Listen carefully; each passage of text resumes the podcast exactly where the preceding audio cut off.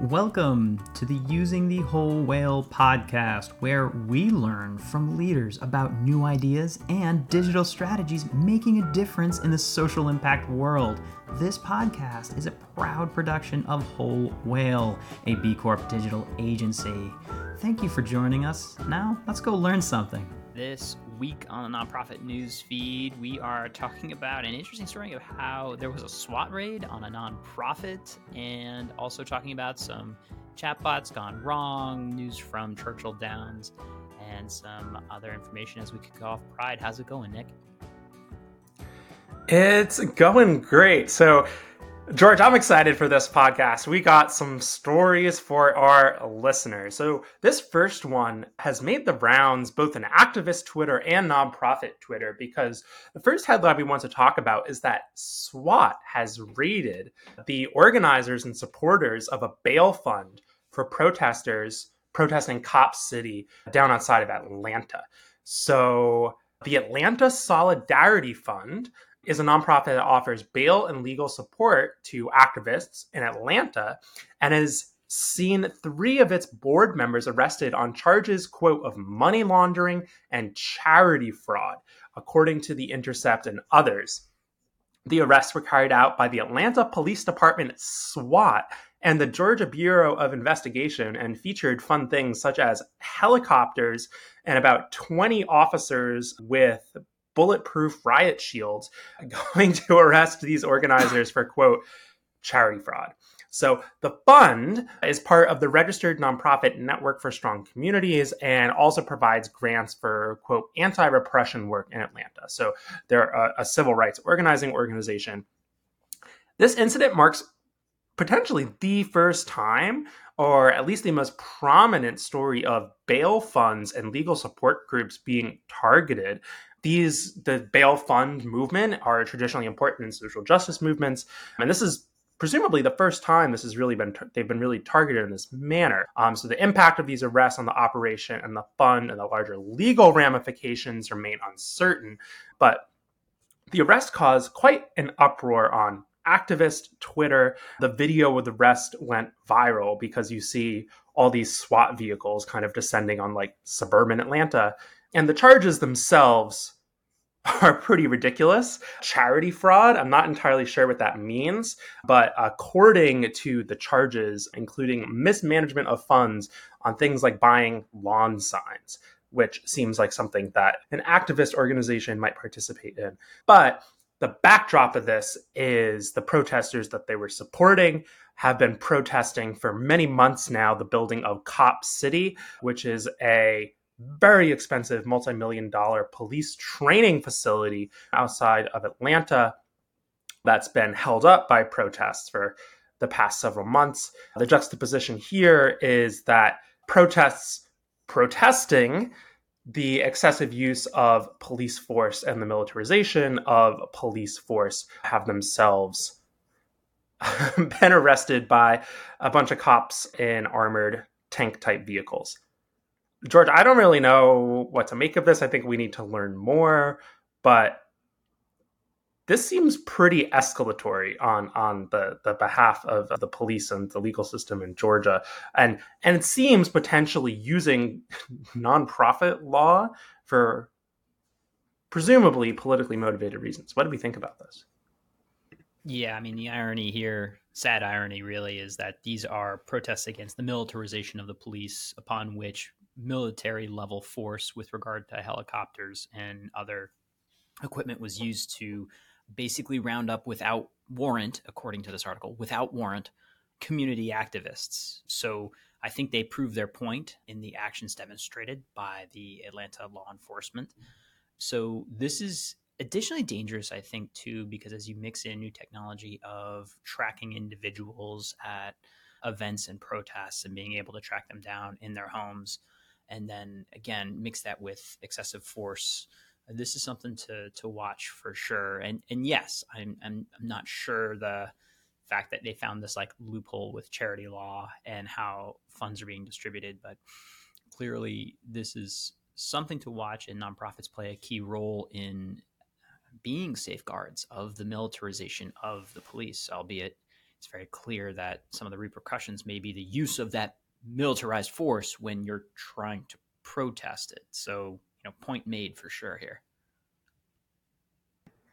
Yeah, it seems a little bit like a, a cell phone there, but I guess we'll continue to follow this story. This is increasingly becoming national news as the Cop City protests have have drawn on, and I guess it comes down to the point of, you know, the police, National Guard, etc., may be called in to clear the protests, and that's going to when that happens, if it does, which potentially seems likely, will be a without a doubt a top national news story. So something we'll continue to follow. George, I want to take us into this next story, and I'm just going to read kind of the, the description and I'm going to kind of tee you up because I know you've done a lot of thinking about this. But this next story is that an AI chatbot for the National Eating Disorder Association, or NEDA, was taken offline within a mere several days of going live and there's a whole bunch of threads in this story and it touches on on kind of all of the different aspects of what we care about, the effective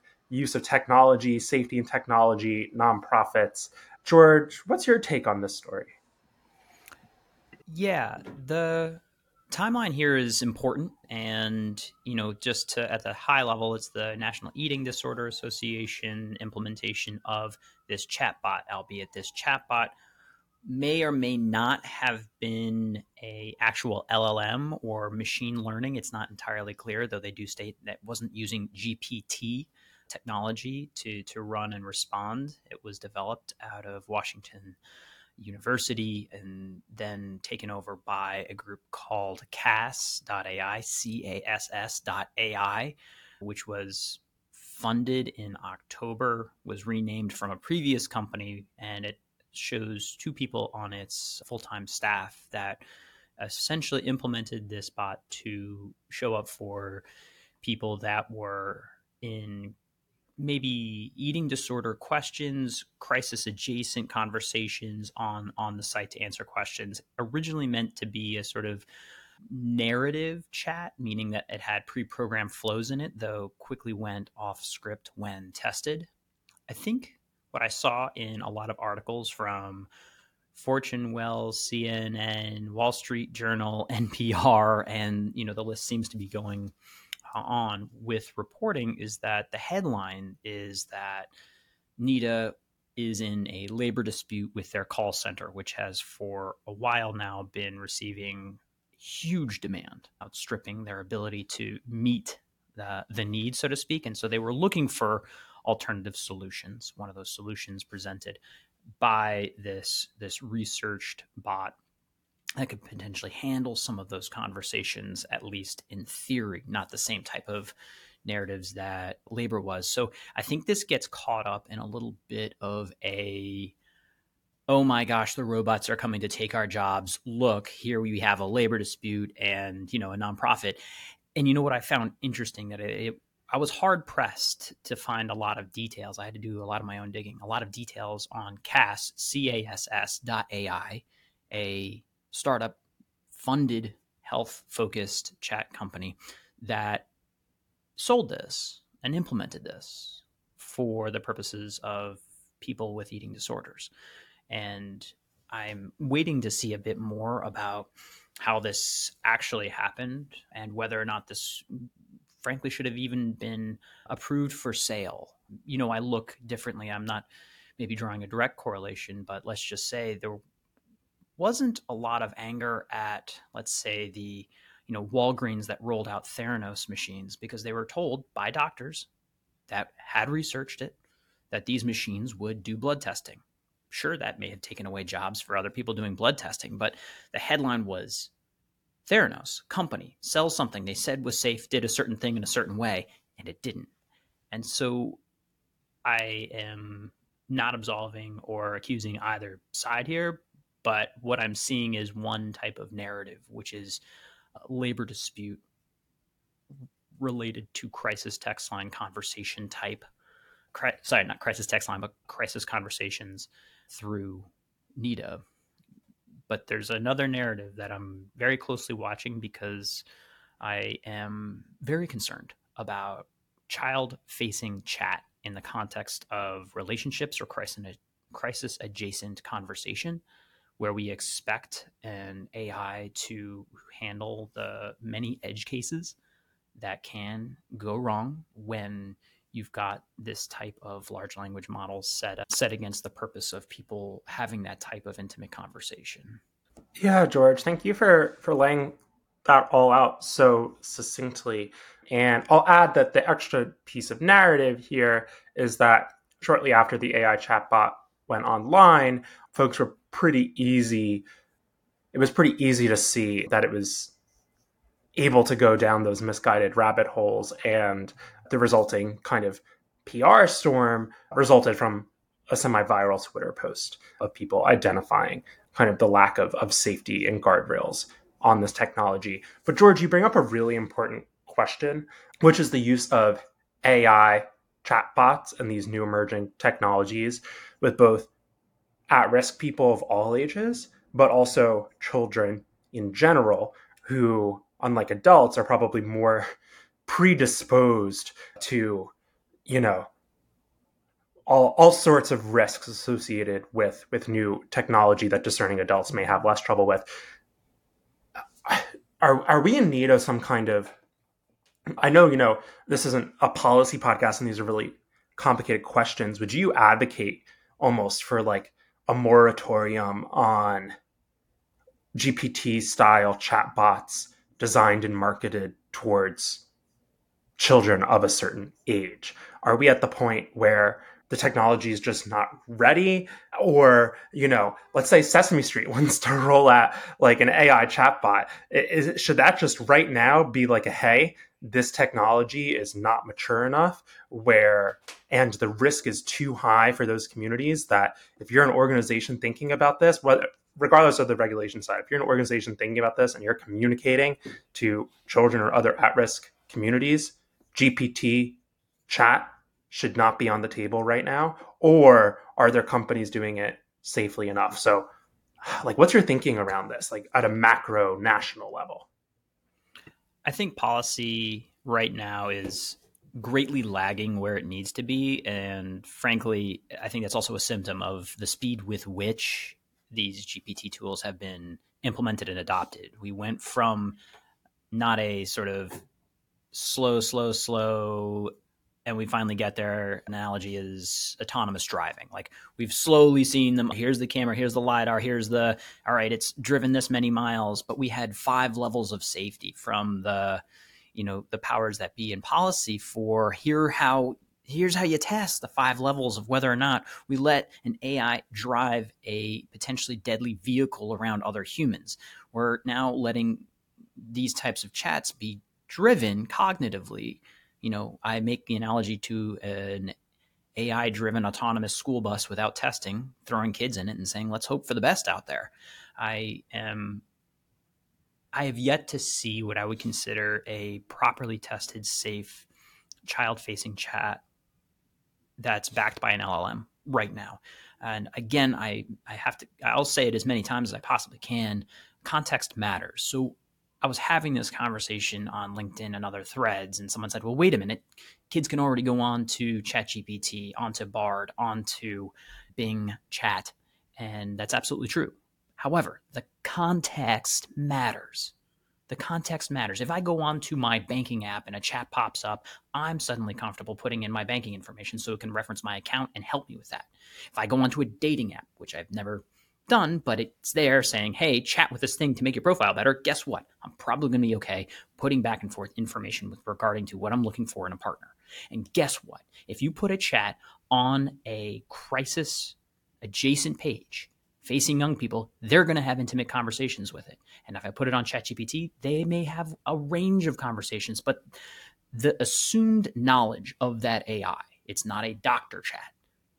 The assumed knowledge is broad, it's general, and right now we're going through an adoption learning curve and normalization of how we interact with chats, what we assume that they have been able to be trained on, and we're not there yet.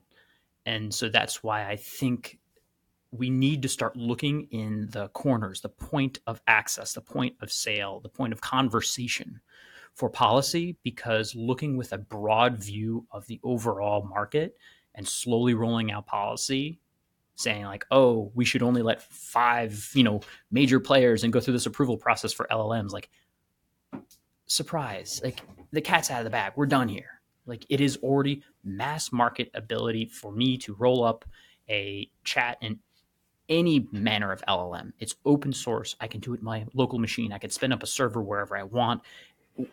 That is out.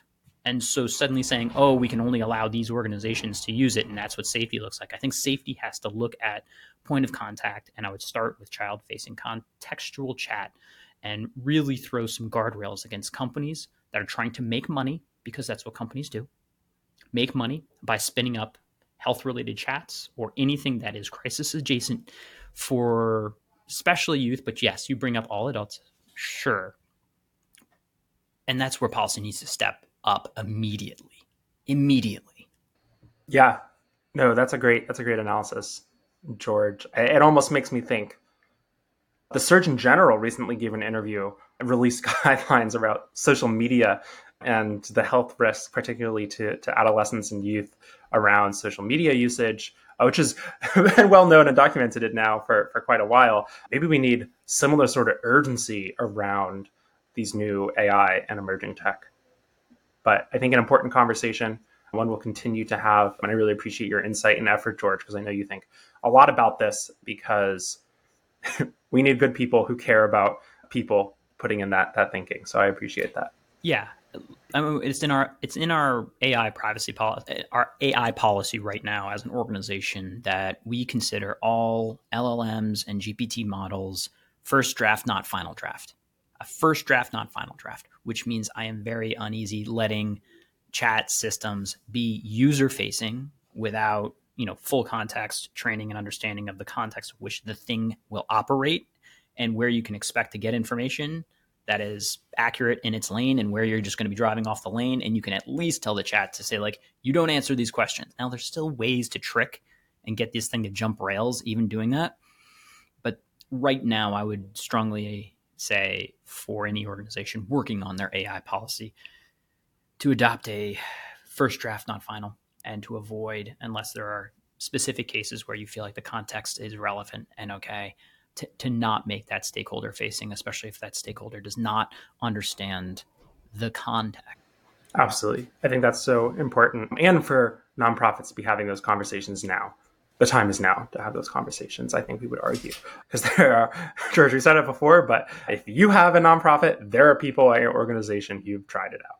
So at the very least. One more thing also that just kind of got me was that as NEDA was showing up at the top lines of all of these headlines, very discreetly in in May when this was going down, Cas.ai, CAS.ai, Cas.ai took down a page on their former company name that is the manager of Tessa. They, they actually took that page down where they were talking about how they built it and had implemented it. It is yet to show up, but unfortunately for them, Web Archive, archive.org, if anybody's looking to dig into this, archive.org, you can find that page and you can see how they talk about it and how they're saying it's ready to be rolled out.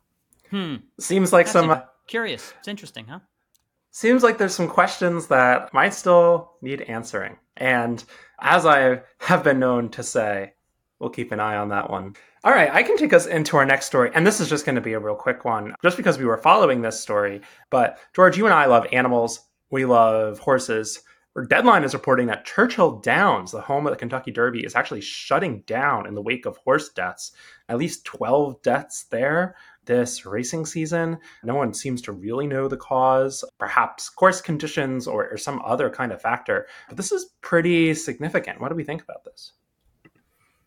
I was I was pleasantly surprised actually to see some action being taken on this. I think there really were some questions of animal safety and welfare beyond just the racing, but also the conditions of how, you know, I think even in one case, one horse was spooked by a horrifically placed DJ booth with, you know, certain types of stimulants that provoked anxiety in the animals. And so I think this is, I, I really like seeing this step being taken at least to say like you know what can we do to make something that's I mean, frankly, very unsafe, which is raising horses as fast as they go to fatigue and past it, safer at least. But it's it's a big move to shut down. Hopefully, review it. I agree. I agree. We'll see. We'll see what comes of this, and hopefully, we can make the the sport safer as a whole. And this next one coming in is from a Fortune, and the headline is "Big companies from PepsiCo to GM still backing Pride." The still backing Pride is in reference to the whole InBev Anheuser Busch Dylan Mulvaney fiasco, which kind of played out on Twitter, in which they gave trans influencer, you know, a bottle of beer and everyone proceeded to lose their minds. It seems that corporations are still backing Pride. I know that the, the LGBTQIA plus community approaches corporate backing of Pride with a probably very well deserved level of skepticism. But this is our first broadcast in Pride, and I think important to talk about, especially as in this po- podcast, we talk about corporate governance, social and environmental responsibility. And yeah, so, so George, what's what's your take? Why why in particular do we include this story here? I think it's interesting sort of watching current sentiment, especially if you look at, I think it's the 17 states with trans, anti transgender type laws rolling out and suddenly pulling in what previously didn't feel like with regard to LGBTQ rights and, and Pride Month, turning it into a sadly partisan battle, not about rights anymore, but you know, because you support this, suddenly you're now going to be anti eh, you're going to be woke anti woke you're in this narrative of as a company all right we're going to boycott you not boycott you and based on simple statements of support and it's uniquely different than last year i think. So i'm watching actually the the csr corporate social responsibility of large companies because i'm just kind of curious because they've all been watching the anheuser-busch fallout and how that relates to how CSR dollars go toward or, or away from potentially supporting LGBTQ rights and and messaging this month. It's not the same as last year though, so there's I think something to to watch. Yeah, I think yeah, really complicated, but I mean the bottom line is there's essentially a rate I would say an increase in LGBT hate or particularly the the platforming of that hate and particularly towards the trans community. Um, so it'll be interesting to see what businesses do this year as opposed to last year. All right. We've had a good run, George. As per tradition in the podcast, I know you like to close out with a joke. And I have come joke, mentally prepared. Good. Uh, okay. Nick, quest question. Why did the pet shelter plant dogwood trees in their backyard? Wait, what? Why did the pet shelter pet shelter plant, plant dog dogwood trees specifically in their in their backyard. I I, I don't know. They like the bark. Oh, I see. he's not happy. Oh, boy. I'm not happy. all right. Can't all be winners. Thanks for staying with us. See you next time. Thanks, George.